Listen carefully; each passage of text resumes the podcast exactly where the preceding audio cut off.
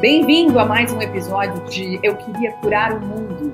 Esse é um podcast produzido pela Soumi em parceria com a psicóloga Cintia Alves, com o psiquiatra Dr. Fábio Martins Fonseca, falando sobre burnout dos profissionais de saúde em tempos de coronavírus. E nesse episódio, nesse segundo episódio, a gente vai falar sobre os pilares do burnout. Vamos falar sobre sobrecarga de trabalho, sobre falta de reconhecimento, de amabilidade, de autonomia, injustiça e sobre falta de integridade. Começando pela sobrecarga de trabalho, que talvez seja a questão mais óbvia agora, mais visível. Todo mundo está sobrecarregado, em especial os profissionais de saúde. As demandas aumentaram demais e, além da demanda de gente chegando aos hospitais e às unidades de saúde, há uma demanda psicológica muito intensa. Já falamos sobre isso no primeiro episódio, e uma insegurança, porque ninguém sabe ao certo quanto tempo isso vai durar. Então, é uma sobrecarga sem prazo para acabar. Como fica isso na saúde mental desses profissionais de saúde, doutor Fábio? Mariana, uh, nós so somos feitos para aguentar a sobrecarga. A gente aguenta o tranco. Né? Nós aguentamos o estresse e a gente tem um, um, um aparato físico e mental que foi feito para isso. Agora, a gente aguenta o estresse se a gente tiver tempo para se recuperar e se o estresse não for muito exagerado. E a gente está falando de uma sobrecarga de trabalho físico, de trabalho mental, de trabalho cognitivo, de ter que lidar com muitas coisas ao mesmo tempo e de uma mente que é convidada a não parar para descansar em momento algum. Então, é desse tipo de sobrecarga que a gente está falando. Quando a gente fala de burnout, a gente não está falando de uma sobrecarga qualquer. A gente está falando daquilo que não para, o que não dá tempo de você se refazer. E é claro que numa situação de pandemia, numa situação de guerra, muitas vezes as pessoas vão pensar que descansar ou, ou, se refazer é um luxo, mas ainda existe um mínimo que a gente precisa manter e estar tá atento para a sobrecarga que a gente se impõe, ou muitas vezes que a gente está impondo ao, aos colegas, é, sem que eles possam, de alguma maneira, é, construir um jeito de lidar com aquela sobrecarga. Porque a gente consegue lidar com ela, mas não a ferro e fogo. Eu me lembrei muito de uma frase que eu ouvi uma vez do Marcelo Katz, um cardiologista do Hospital Albert Einstein, que ele diz: é, não é o estresse que mata, é a falta de pausa. Concordo, e eu fico pensando que se a gente não tem uma previsibilidade é, de fato definida e a gente não puder é, acreditar que as coisas vão realmente ter um desdobramento um pouco melhor, essa sobrecarga aumenta. Então, além da sobrecarga é, real, que tem a ver com um número excessivo de, de, horas de trabalho e tudo mais, tem a questão do quanto eu acho que eu vou aguentar por um tempo indefinido. Muito pouco. Então, talvez a gente possa se desafiar já nesse momento a pensar nisso como uma estratégia. Eu não vou viver para sempre e eu não conseguirei fazer tudo o que eu gostaria ao longo de uma vida. Quem dirá em uma jornada de trabalho, por mais importante, é, impactante que ela seja. Então, se eu puder pensar que é, por este mês eu vou trabalhar o máximo que eu puder, por esta semana, enfim, por este processo, e, de, e, e vou tentar cuidar de mim para depois ver o que eu faço, talvez eu tenha aí o meu deadline, não da situação como um todo, mas daquilo que eu entendo como contribuição inicial. Então, uma das coisas que mais nos estressam é a falta de uma perspectiva de futuro que me seja confortável ou confiável. Então, mesmo que ela não venha de fora, se eu coloco um deadline, isso de alguma maneira me traz para uma sensação de controle do que eu posso fazer dentro de uma semana, um mês, enfim, o que seja. É, é o que você está falando me lembra muito, nós jornalistas também passamos por isso, dos plantões. Né? Quando você sabe que você vai fazer um plantão, por exemplo, de 36 horas no final de semana, a sua carga emocional, o seu estresse mental já começa uma semana antes, né? E agora, por exemplo, que você está fazendo um plantão sem prazo para acabar, imagina o que é essa sobrecarga, né? Maricinho, estava pensando naquela situação em que você já está no plantão, você já está no campo de guerra e está todo mundo sobrecarregado e o pensamento é, mas está todo mundo sobrecarregado. Está todo mundo no mesmo barco. Como você espera ajuda ou como é que eu vou esperar lidar com a minha sobrecarga, com a minha sobrecarga se está todo mundo da mesma forma? E aí tem aquele pensamento, mas, mas espera aí, é, a gente precisa comunicar alguma coisa. É, a gente precisa comunicar para o outro, olha, está um pouco difícil aqui. É, eu estou tendo dificuldade de fazer isso. Será que você pode me ajudar? Você tem alguma outra maneira de fazer isso? Parar para pensar no processo de trabalho. A gente falou é, no nosso podcast, no nosso encontro anterior, sobre os pequenos desvios de rota. E quando a gente acha que a gente está sobrecarregado, a gente acha que é daquele jeito, não tem nada que, possa ser feito e que a gente não pode parar para reclamar. Mas se a gente for positivizar, isso, não, não é parar para reclamar, é parar para. Vamos olhar com um pouco mais de cuidado. Eu acho que isso aqui não está indo muito bem. Eu estou sentindo que eu tô que, que a qualidade está caindo. Vamos parar para respirar aqui um pouco. Pra, me, de, me ajuda a olhar para esses instrumentos aqui, para esse painel de controle. Será que eu estou enxergando as coisas direito? Então, é positivar essa, esses sinais que a gente está recebendo e não olhar como isso é uma coisa negativa. Eu não posso reclamar, está todo mundo sobrecarregado, eu não vou querer ser o chato nesse momento. E parar para pensar, nossa, eu acho que eu posso fazer isso um pouco melhor. Você está conseguindo perceber isso junto comigo? E aí eu estou aqui pensando que, além da, da questão da previsibilidade de, do prazo, mesmo dentro de uma situação em que você já está no olho do furacão, você já está no meio do plantão, ou dentro do carro na corrida, né, que foi uma outra analogia que a gente fez no, no episódio anterior, se você puder usar algum tipo de autonomia dentro disso, né, dessas escolhas, então, bom, eu não consigo solucionar toda a pandemia e nem toda a problemática de falta de recursos, mas eu posso fazer bem feito este atendimento eu posso estar inteiro com este paciente e, de fato, dedicar tudo aquilo que eu sei e sinto e posso aqui e agora. Se eu fizer isso agora e depois e de novo, talvez ao final do dia, embora eu tenha cansaço, ao invés de é, uma desesperança ou uma sensação de falta de controle, eu perceba que eu fiz a minha contribuição, porque de verdade eu foquei na tarefa, que eu acho que é um pouco do que você está falando, né, doutor Fábio? É, o foco no que faz, aqui e agora. E acho que isso é maravilhoso que você acabou de falar, Cíntia, porque tem uma diferença entre um cansaço que a gente pode chamar de um cansaço bom, no final do dia você se sente exausto, sim, mas se sente preenchido de que uh, fez a sua parte, de que contribuiu, de que levou algo bom para os outros e para o mundo. E tem aquele cansaço que acaba de fato com a sua bateria e que no final você chega, uh, deita na sua cama e não consegue nem dormir porque você está tão exaurido, tão exausto, tão preocupado, tão estressado, sem, sem essa sensação boa, que isso também acaba afetando o seu sono. E aí eu queria alertar para isso também e perguntar para vocês: a falta de sono, a dificuldade de dormir, pode ser um sinal de alerta para essa sobrecarga, para perceber que eu estou sobrecarregado?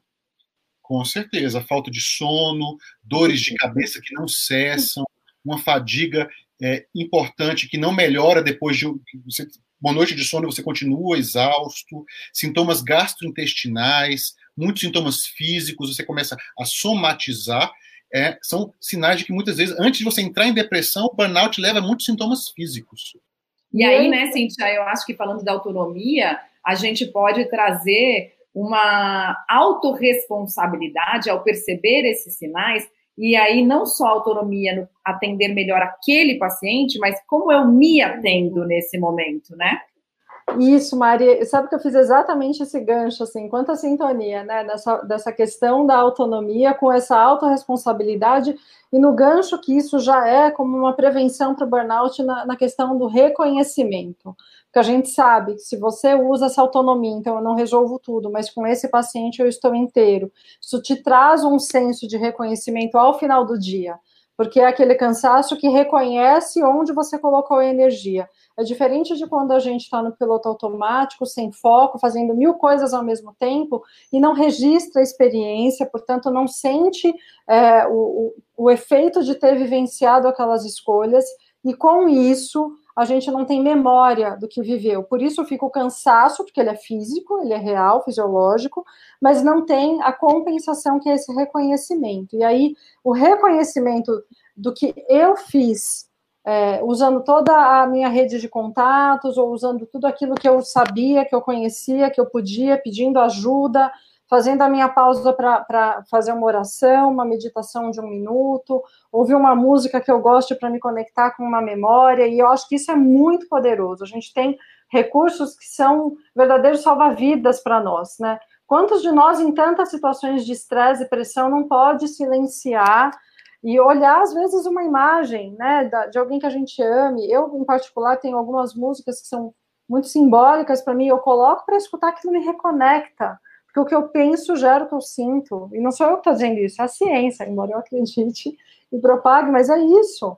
Né? Esse senso de autonomia de autorresponsabilidade de também fazer por mim, parando ao invés de, de esperar que alguém diga: escuta, você está muito cansado, pare. Pode ser que isso aconteça. Mas se você percebeu antes, por que ficar com esse comportamento quase paternalista, né? De esperar que alguém faça por você o que você não está fazendo.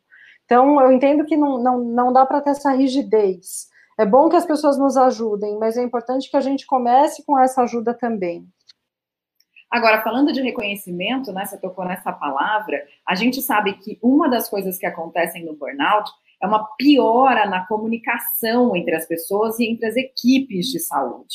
Quando todo mundo está exaurido, a comunicação, que muitas vezes já é um desafio, ela fica ainda mais perturbada. E a gente também sabe que o ser humano precisa de reconhecimento. Como é que a gente faz para buscar esse reconhecimento no outro? Porque a gente também precisa desse reconhecimento externo. E por que, que o burnout é, tem a ver com essa falta de reconhecimento? Olha, Mari, a gente já falou até agora do, do, do, da sobrecarga, a gente já falou do segundo pilar, sem dar nome a ele, que é a autonomia, e agora a gente está falando de reconhecimento. Primeira coisa, dê ao outro aquilo que você espera receber. Diga para o outro como a, como a atuação dele foi importante. Nossa, hoje no plantão, você foi muito importante para mim. Eu queria te agradecer, porque naquele, naquele momento eu estava tão cansado e você pôde me amparar, você pôde intervir e me ajudar com aquele paciente em que eu estava aos lençóis. Faça pelo outro aquilo que o outro também precisa fazer por você. Comece dando o exemplo. Não fique só esperando que as outras pessoas te deem o reconhecimento. Né? Agradeça e fale assim: olha, é, tá trabalhando do seu lado hoje fez total diferença. Fale de outras pessoas, fale positivamente de outras pessoas na ausência delas.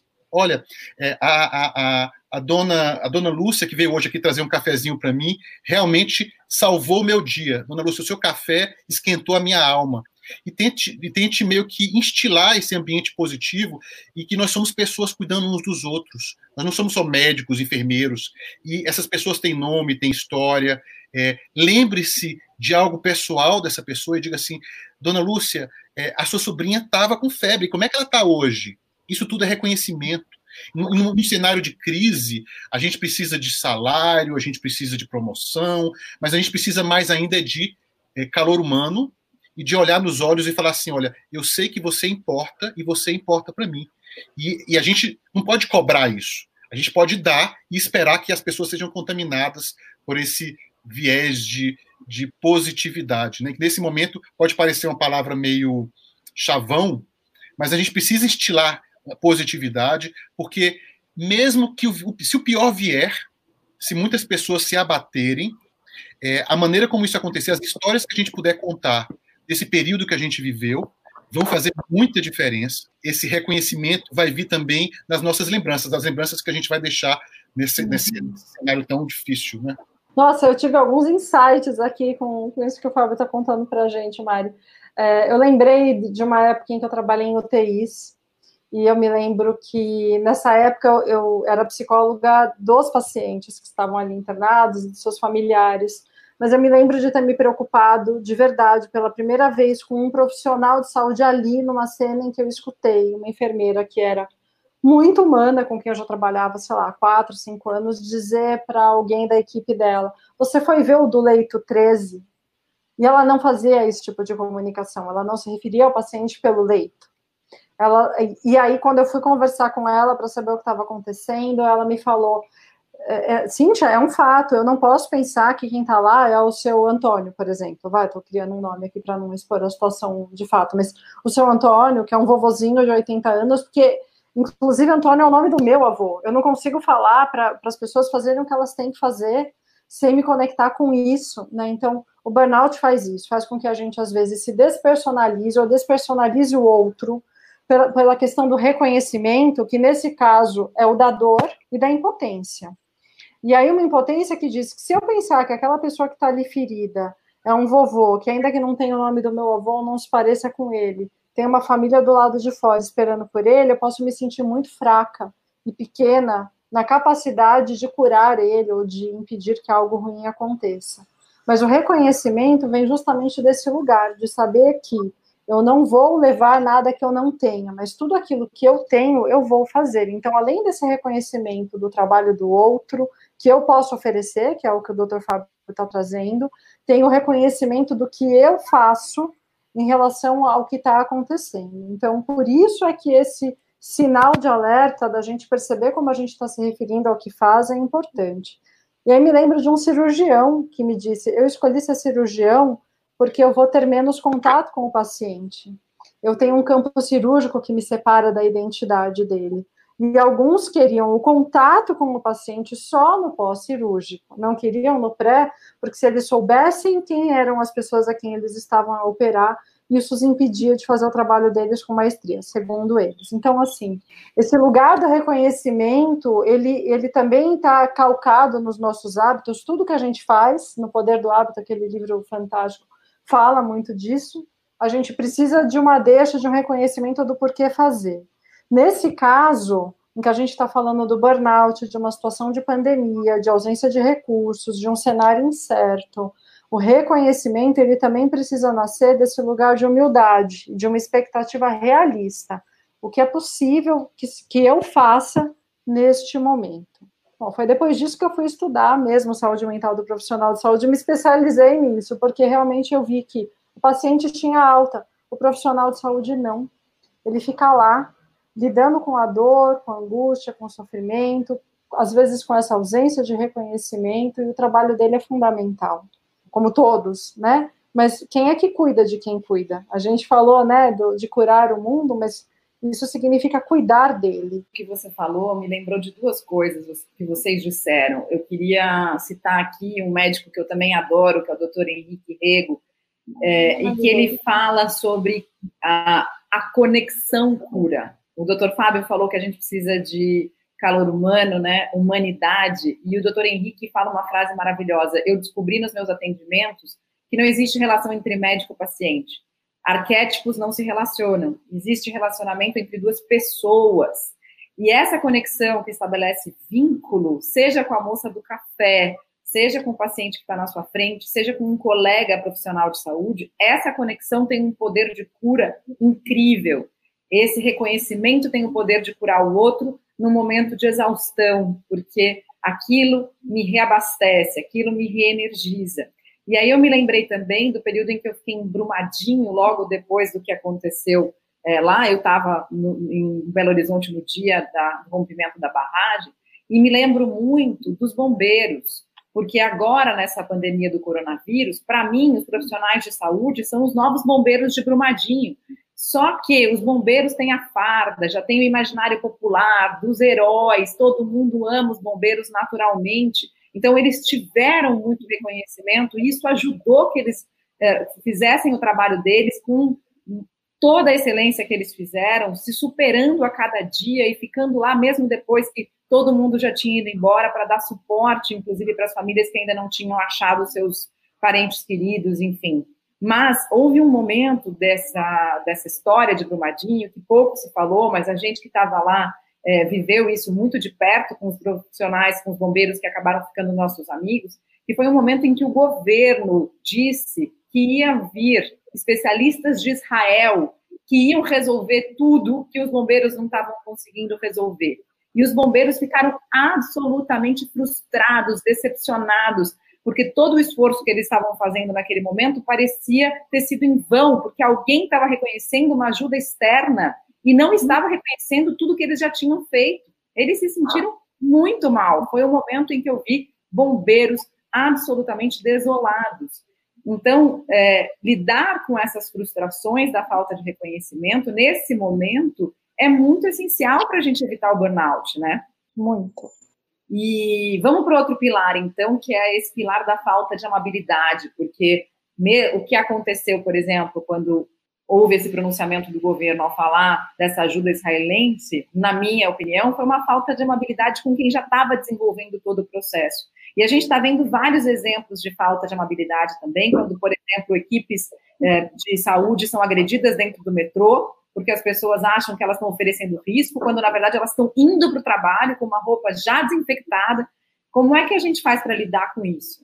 Uh, eu acho que a primeira coisa a gente pode retomar um pouco essa coisa da sobrecarga e entender que essa amabilidade, que esse senso de comunidade, ele não necessariamente precisa ser esse gesto explicitamente amoroso, mas pode ser muitas vezes o respeito, entender que o outro. Eu, eu ouvi uma, uma, uma definição de empatia que uma paciente me ensinou isso. Ela falou assim, Fábio, ela me dá uma lição, eu aprendendo, né? Pare de achar que é, você tem que se colocar no meu lugar. Você não vai conseguir se colocar no meu lugar. Você só tem que entender que eu sou outra pessoa. É, é, isso, entender que o outro é o outro e não tentar se colocar no lugar dele, mas entender que muitas vezes você nem vai conseguir ter a mínima ideia do que ele está vivendo e por isso você o respeita, por isso você o reverencia. E às vezes isso pode ser simplesmente se omitir, ficar quieto, em deixar o outro fazer o papel dele, mas também gestos de civilidade são importantes, né? O bom dia, o boa tarde, o muito obrigado. Você, é, essas pequenas, esses pequenos códigos, por mais que a gente esteja exausto, eles são, eles são âncoras para a gente conseguir conviver nos, nos nossos piores momentos, né? Sabe que essa coisa é bem interessante porque existem linguagens para a gente comunicar o amor, né? eu me lembrei de uma pesquisa do Gary Chapman, que aliás virou um best-seller, que é o, as cinco linguagens do amor. Existem muitas, mas cinco principais, em que mesmo intencionalmente a gente vai demonstrar e comunicar amor, não só o romântico, mas o amor, o afeto, é, de formas muito diferentes, né? De toda maneira, eu acho que essa questão da gente refletir sobre como a gente está se relacionando com os nossos afetos os, e os afetos das outras pessoas é muito importante.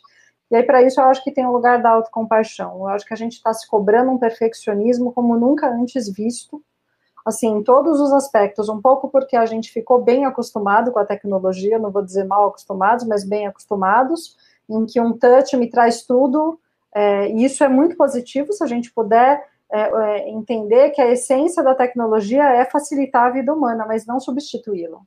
Não fazer por nós coisas que são essenciais para que a gente possa existir, né?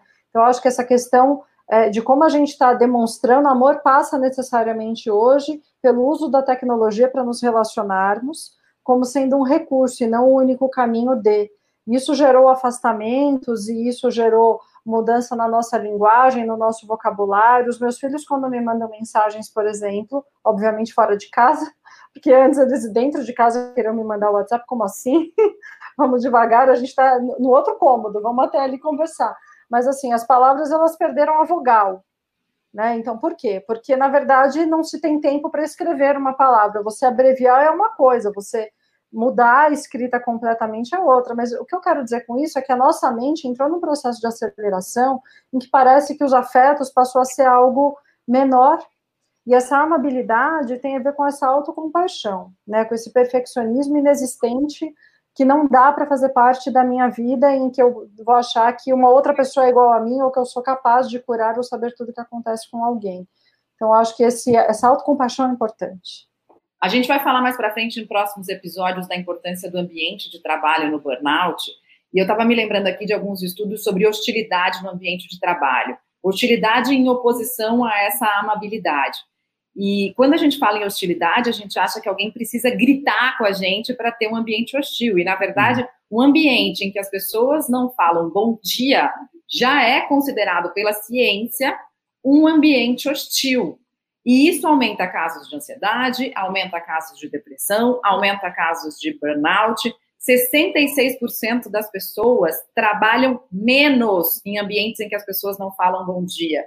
80% das pessoas perdem tempo pensando sobre o que aconteceu. Então, se o doutor Fábio passa por mim no corredor e não fala bom dia e eu sou uma enfermeira, por exemplo, eu vou perder tempo pensando sobre isso. E nesse momento em que a gente não pode perder tempo, porque tem muita gente na fila esperando atendimento, isso é importante. Essa amabilidade faz toda a diferença. E aí, a gente só precisa pensar: por que não dizer bom dia? Né? que, que vai me custar dizer bom dia? E olha quanto eu posso melhorar falando bom dia. Como vai? Pegando aquele exemplo que o doutor Fábio falou da sobrinha da dona Lúcia que serve café. E a sua sobrinha estava bem? É uma maneira de você voltar a ter humanidade nesse ambiente tão estressante que a gente está vivendo. Vamos falar um pouquinho do outro pilar, da, das outros dois que faltam a gente falar, da injustiça e da falta de integridade. O que, que a gente pode chamar de injustiça nesse momento, doutor Fábio? Uh, a gente está falando da percepção de injustiça, né? Eu acho que esses dois, esses dois pilares estão muito integrados, assim, porque é, se é, você espera um reconhecimento que não vem, se você vê que outra pessoa é tratada de uma maneira diferente de você, se os, os, critérios de avaliação não são muito explícitos e você não sabe por que, que aquela pessoa está sendo promovida, ou por que, que ela ganhou uma folga extra quando ela pediu e você, você pediu e você não, não recebeu, toda essa percepção de injustiça leva a pessoa a começar a querer boicotar o trabalho também. Assim, parece que não adianta eu dar o meu melhor, porque eu não tenho reconhecimento, ou, ou outras pessoas, por outros motivos, é, vão ser beneficiadas. Então, é, é, essa coisa da, de deixar transparência. Eu acho que a transparência é, tão, é importante tanto na questão da justiça quanto na questão dos valores do ambiente de trabalho. O que, é que a gente preza aqui e quando é que a gente vai saber que a gente está se distanciando dos valores que a gente tem que deixar explícitos e que a gente está tá meio sacrificando a nossa integridade ou quando a gente não, simplesmente a gente está fazendo isso porque é necessário nesse momento, a gente sabe que isso é, é, contra o que a gente preza, mas a gente é transparente em relação a isso, a gente teve que tomar essa medida e a gente vai ter que voltar a conversar para como é que a gente volta a, a, ficar perto daquilo que a gente preza. Então, eu acho que tanto a injustiça quanto a falta de valores tem a ver com transparência e a capacidade de lidar com conflitos e torná-los explícitos.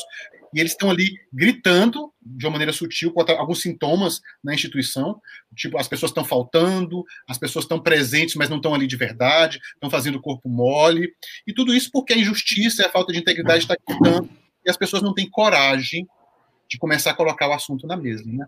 Exato, e agora a gente está ouvindo muitas histórias em relação aos próprios recursos das unidades de saúde que tem a ver com isso, né?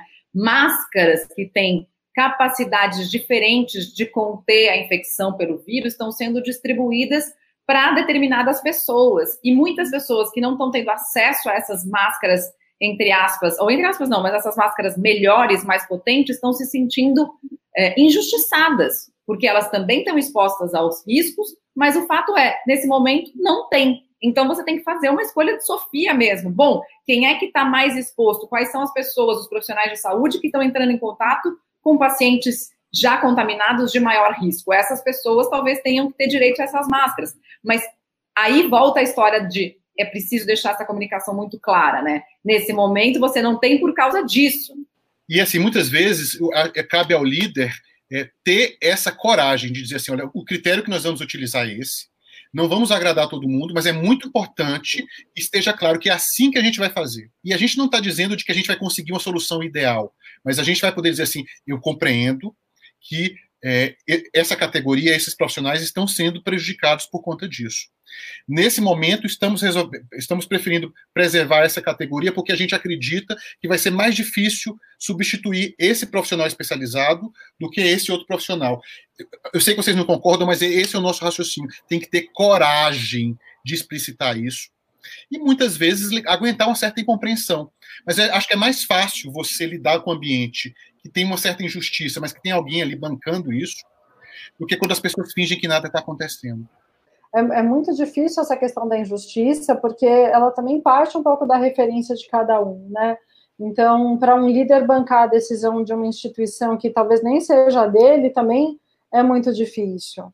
E, e, eu acho que passa um pouco por algumas fantasias que a gente já tem do valor e da importância de cada um, né? Então, as diferenças sociais, o status e uma série de outras coisas já desagradam e muito. Em alguns hospitais, por exemplo, quando foi implantado o, o elevador para uso exclusivo dos médicos, houve um, um, uma movimentação por parte dos outros profissionais que eram não médicos e diziam: então, mas eu trabalho também na UTI, eu trabalho no centro cirúrgico da mesma forma, meu trabalho é tão importante quanto o dele. Então, acho que tirar um pouco o foco da importância do valor do trabalho mas é, colocar mais o foco na exposição e no risco. É o mesmo quando a gente diz que quem vai se vacinar primeiro são os idosos e as crianças e as gestantes, por exemplo. Também não é o justo dentro das necessidades, mas é o que se tem.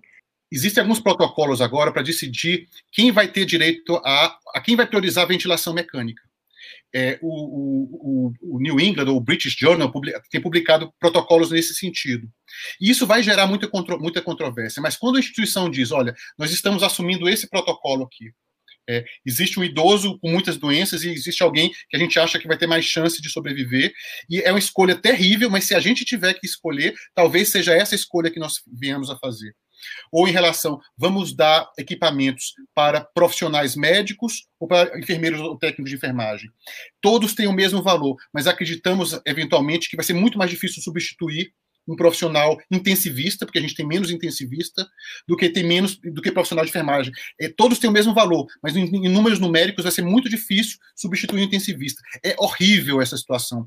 Mas essa transparência e deixar claro, olha, é isso aqui que a gente vai seguir. É o critério. É o critério e assim é, tá me doendo demais fazer isso e alguém tem que bancar essas escolhas. E aí você percebe também que esse profissional que vai ter que bancar essas escolhas vai precisar de muita ajuda, porque ele vai receber muita. Vai, vai apanhar bastante também, né? Muita paulada. Comunicação, comunicação, comunicação com coragem. É isso que a gente está fazendo aqui. No próximo episódio, a gente vai falar sobre o encontro da ética e do cuidado humano, burnout e os dilemas do profissional de saúde. Como equilibrar autoridade, responsabilidade e expertise. A gente se encontra no próximo episódio de Eu Queria Curar o Mundo.